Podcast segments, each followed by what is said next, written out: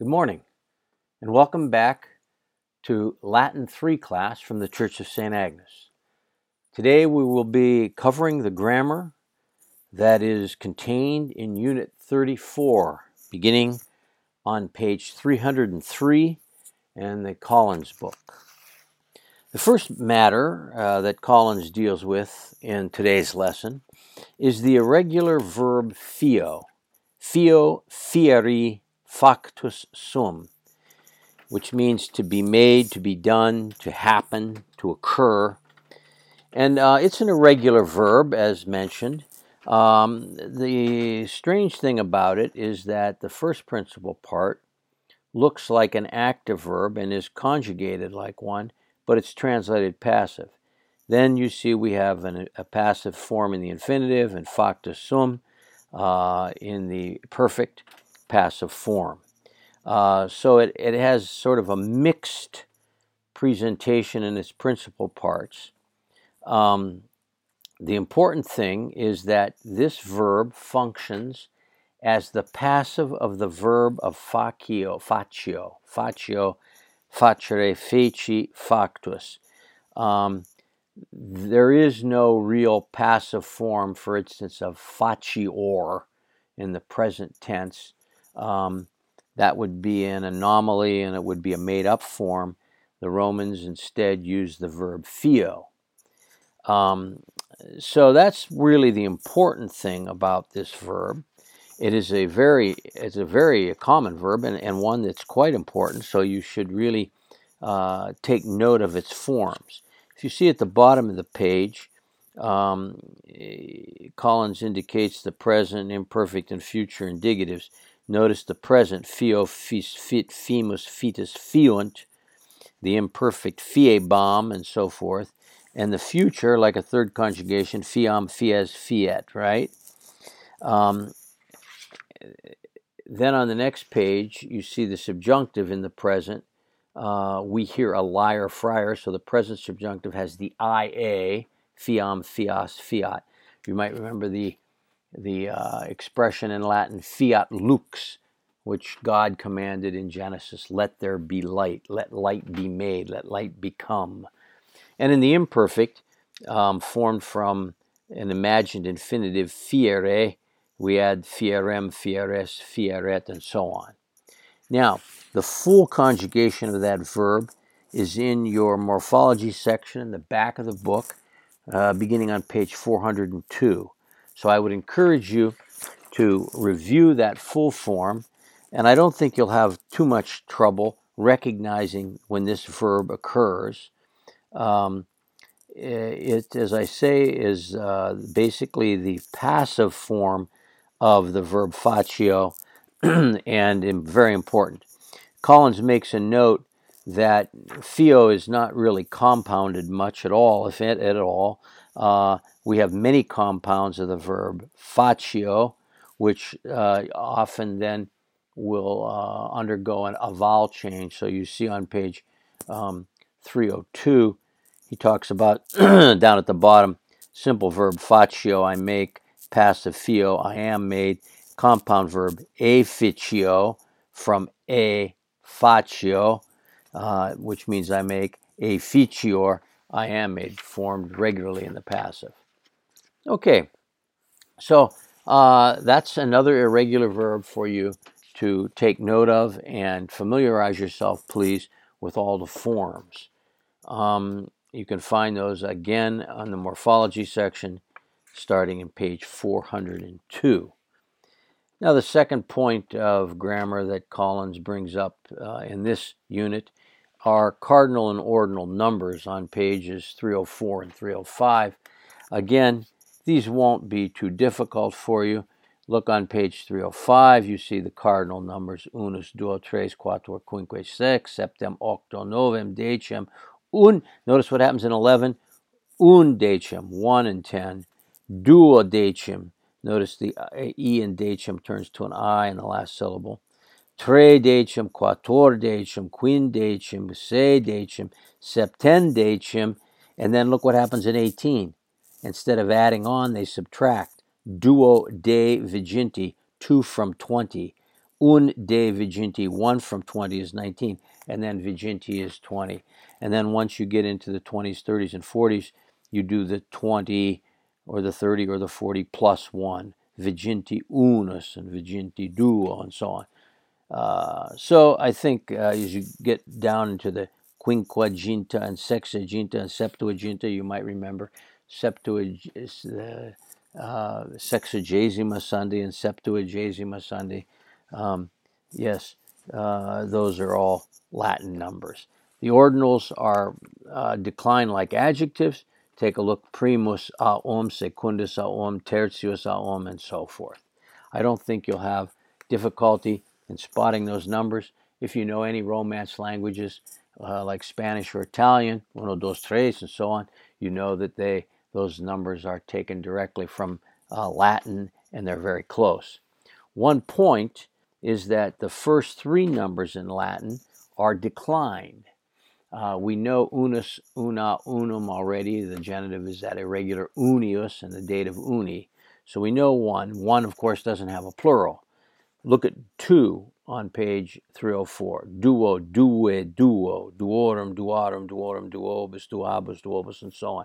That is decline. Two obviously doesn't have a singular, right? And the number three is decline, tres, tria, like a two ending adjective, trium, trium, tribus, tribus, tres, tria, tribus, tribus, and so on. The, fo- the numbers following three, that is the cardinal numbers, are not declined, they're indeclinable. Um, the ordinals, as I said, are declinable and they are like bonus album adjectives. So, uh, again, not, nothing too new or serious, I think. Uh, there is an interesting point made by Collins on the top of page 305. Um, you can see that he says cardinal and ordinal numerals are adjectives. Tres episcopi means three bishops. Tertius episcopus means the third bishop, right? That's an ordinal. And um, although the, uh, uh, the, there is a partitive idea with cardinal numbers, and they sometimes will, you will see a partitive genitive after one of the numbers. Numbers, especially unus, are most often expressed through the use of de or ex plus the ablative tres de episcopis or tres ex episcopis, three out of the bishops, instead of tres episcoporum, right? Three of the bishops. It's usually expressed in Latin with de or ex plus the ablative. So just be aware of that little uh, twist. It's uh, very common in Latin with numbers to have the de or ex. Three, uh, we say three of the bishops.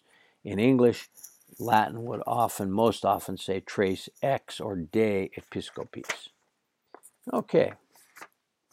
Um, uh, on section 170 on page 306, Collins talks about impersonal verbs. These are verbs that appear in the third person singular and they're called impersonal because they don't have a person as the subject or the agent doing the action.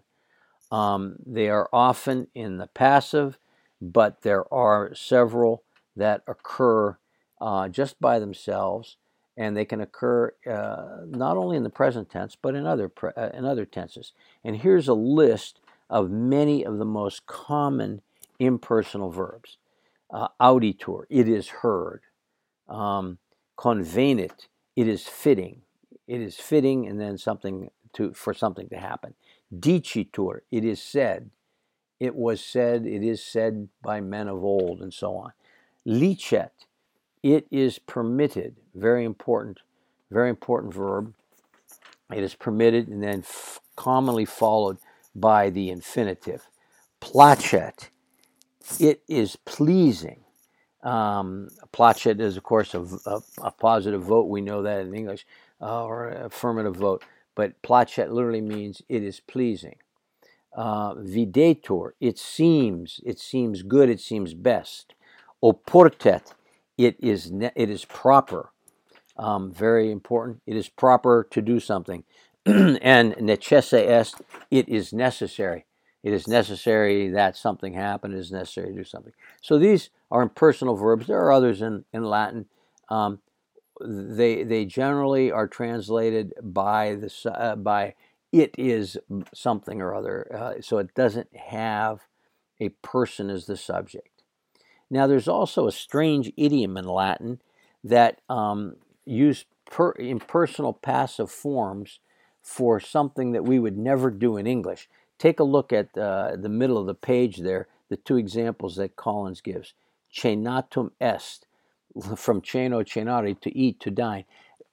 Latin will turn that into the passive, particularly in the um, in the uh, past tense, and uh, say uh, something like cenatum est. It was dined. Very peculiar. Or ventum est. It was come from venio. There was a coming. In other words, people came or people dined. One of the most common ones in classical Latin you find in the uh, writings of Julius Caesar uh, who describes, of course, the the Gallic Wars and the uh, Civil War, and he will say something like, "Pugnatum est acriter."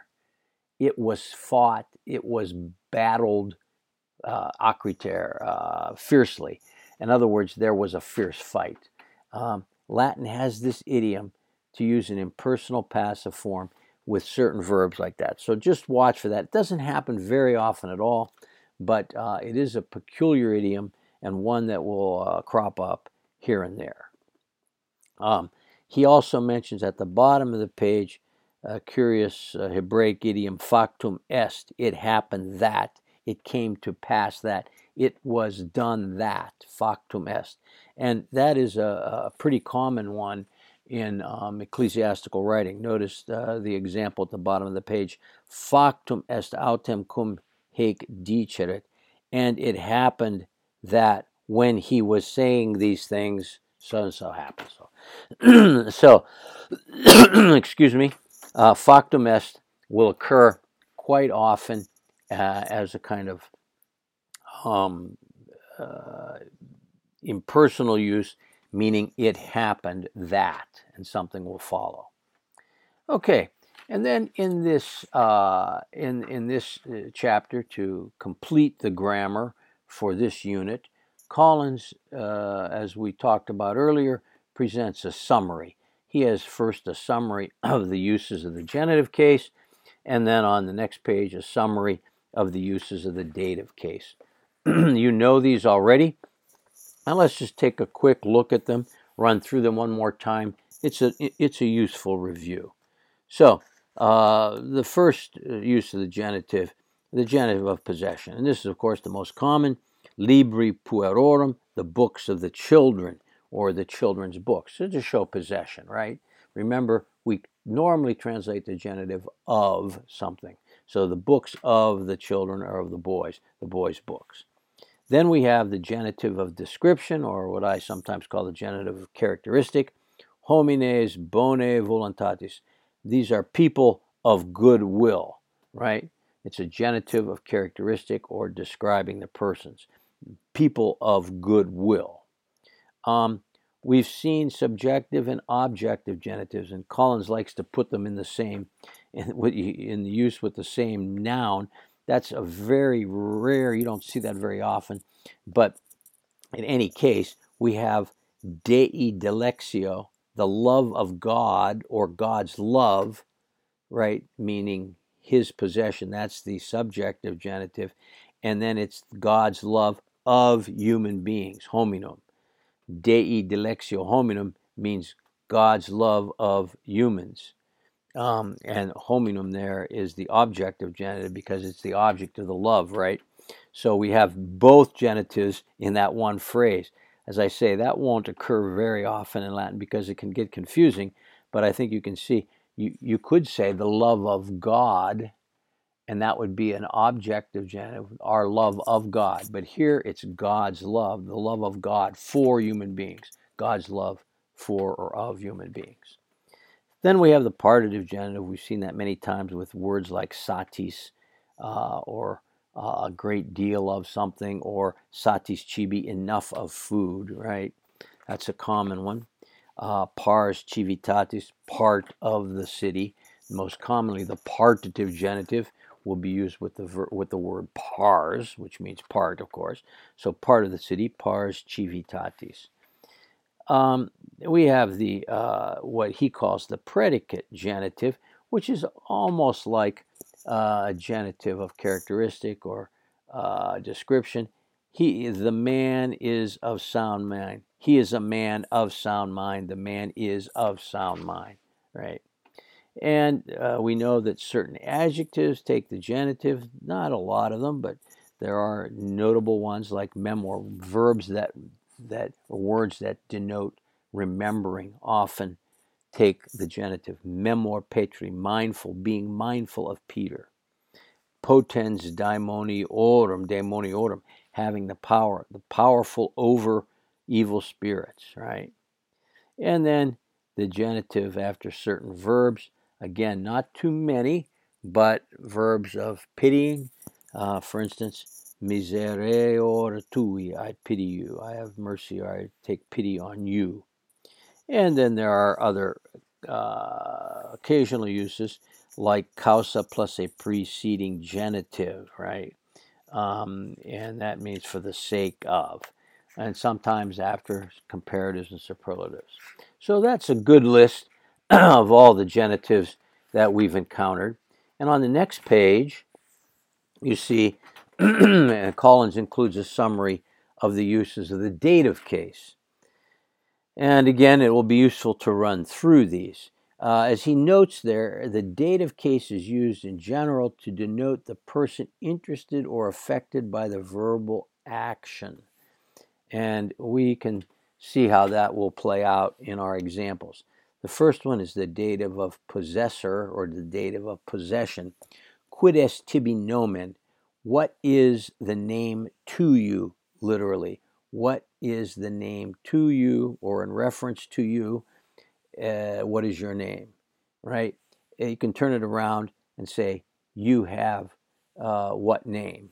Um, the dative of possession, normally with the verb to be, the possessor in the dative, and the thing possessed um, in the nominative. Okay, dative of indirect object, that's our most common use and the one we see and we learn first. Two or four with uh, generally with verbs of giving or entrusting. Petrus mihi hoc dedit. Peter gave this to me. Peter to me gave this. Um, that's uh, that's a, a dative mihi. Um, then we have the dative of reference, which can sometimes be broken down as a dative of advantage or disadvantage. Jesus eis peccata dimisit. Jesus dismissed or forgave the sing, sins eis in reference to them, to those people. Jesus d- forgave or dismissed their sins. Or Deo et hominibus peccavit.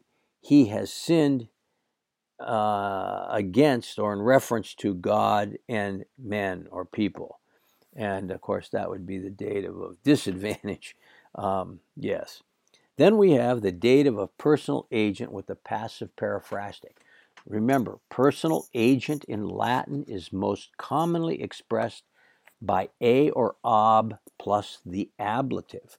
But when we use the passive periphrastic construction, that's the gerundive plus the verb to be, then the dative of agent is used without a preposition. So we have this example sentence, which is a good one. Hymnus nobis cantandus est. A hymn cantandus est must be sung or ought to be sung nobis by us. Notice, nobis in the dative, no preposition, unlike a and ob with the ablative with normal agency. So a hymn must be sung by us, or we ought to sing a hymn. You can turn it around, make it uh, active if you want in your English, but notice nobis in the dative. Then the dative of purpose, um, you will be eritis for the purpose of hatred to them. That's the dative of purpose and the dative of uh, reference. And when we combine those two, you have my favorite construction of the double dative. Yes, so eis is the dative of reference in the double dative construction. You will be for the purpose of hatred in reference to them. you can't really uh, talk like that in English, but it's a beautiful idiom in Latin. It occurs quite commonly and uh, it's very elegant. You will be to them for the purpose of hatred. Right. That's the double dative, and that's odio there is the dative of purpose. And then, of course, we have the dative with certain adjectives. The father, patri, filius patris similis est, the father is similar or like unto the, or the son, I'm sorry, is similar or like unto the father. Uh, the dative with certain verbs. Uh, credunt, credo often takes the dative, most often, credunt evangelio, they believe in the gospel. Uh, often we will get a dative with one of those new impersonal verbs, non licet. It is not permitted in reference to you, it is not permitted for you, abire, to leave. And then when verbs are compounded and their essential meaning changes, they often take a dative. So we have the verb prodest from the word prosum, which means to be an, a profit or an advantage, from the verb sum and pro. Quid mihi prodest? What does it profit me? What profit is it to me? Or up on the next page, modis antiquis inherebant. They were clinging to ancient ways. Okay, so that's a good summary of the dative cases. We've had all of them, we've encountered all of them. You'll see them again, uh, especially in our exercises coming up. But it's a it's a nice uh, quick review for you, the genitive and dative cases. So that uh, that really takes care of uh, the grammar for our Unit 34. So you have your irregular verb fio. All of the forms of the verb are on page 402. Take a look at them, study them. Uh, that verb uh, is an important verb and it will occur often. Uh, we've got some ordinal and cardinal numbers, which shouldn't present too much of a problem for you, um, especially if you know, as I say, uh, any Romance language. They are uh, they are taken from Latin, so therefore you will be able to uh, recognize the Latin uh, word uh, numbers. And then we have a list of impersonal verbs, that idiomatic use of passive impersonal verbs, and then our review summary of genitive and dative cases. Um, you will see on page 309 again you have a hefty vocabulary uh, with words that have uh, many compounded verbs like cado, um, but uh, there are important verbs there, and he in this chapter gives you several of those impersonal verbs like licet down at the bottom of page 309 and placet in the left hand column uh, about the middle of the page from the verb placeo. Um, and so on. So uh, study your vocabulary, take a look at it, and um, then for our homework, I will tell you what I'd like you to do for uh, this next week. So starting on page 311, we have drills on the irregular verb fio. Let's do those six sentences. Drills number one, the irregular verb fio, right? Those six sentences six sentences just so that we get a feel for the way that verb is used. Um, then in our exercises, uh, down at the bottom of the page and a couple pages following, uh, take out your pens and uh, circle these numbers. These are the ones I'd like you to do. Number 2, 5, 8, 11, 12, 14, 15, 18, 19, 21, 23, 24, 25, 26, 28, 29, 31, 34, 40, 41, 45, 48, 50, 53, 54, 56, 59, and 62. Uh, he gives 64 sentences in this one, a long a lot of practice for you if you choose to do all of them. Let's go back and say those numbers one more time 2, 5, 8, 11, 12, 14, 15, 18, 19, 21, 23, 24, 25, 26, 28, 29, 31, 34, 40, 41, 45, 48, 50, 53, 54, 56, 59, and 62. So that will give you plenty of practice on the exercises, the sentences. There are many more there if you would like to do them on your own. Please do. more practice, the better you get. And for our readings, let's do number one the conversion of Saul from Acts of the Apostles, chapter 9.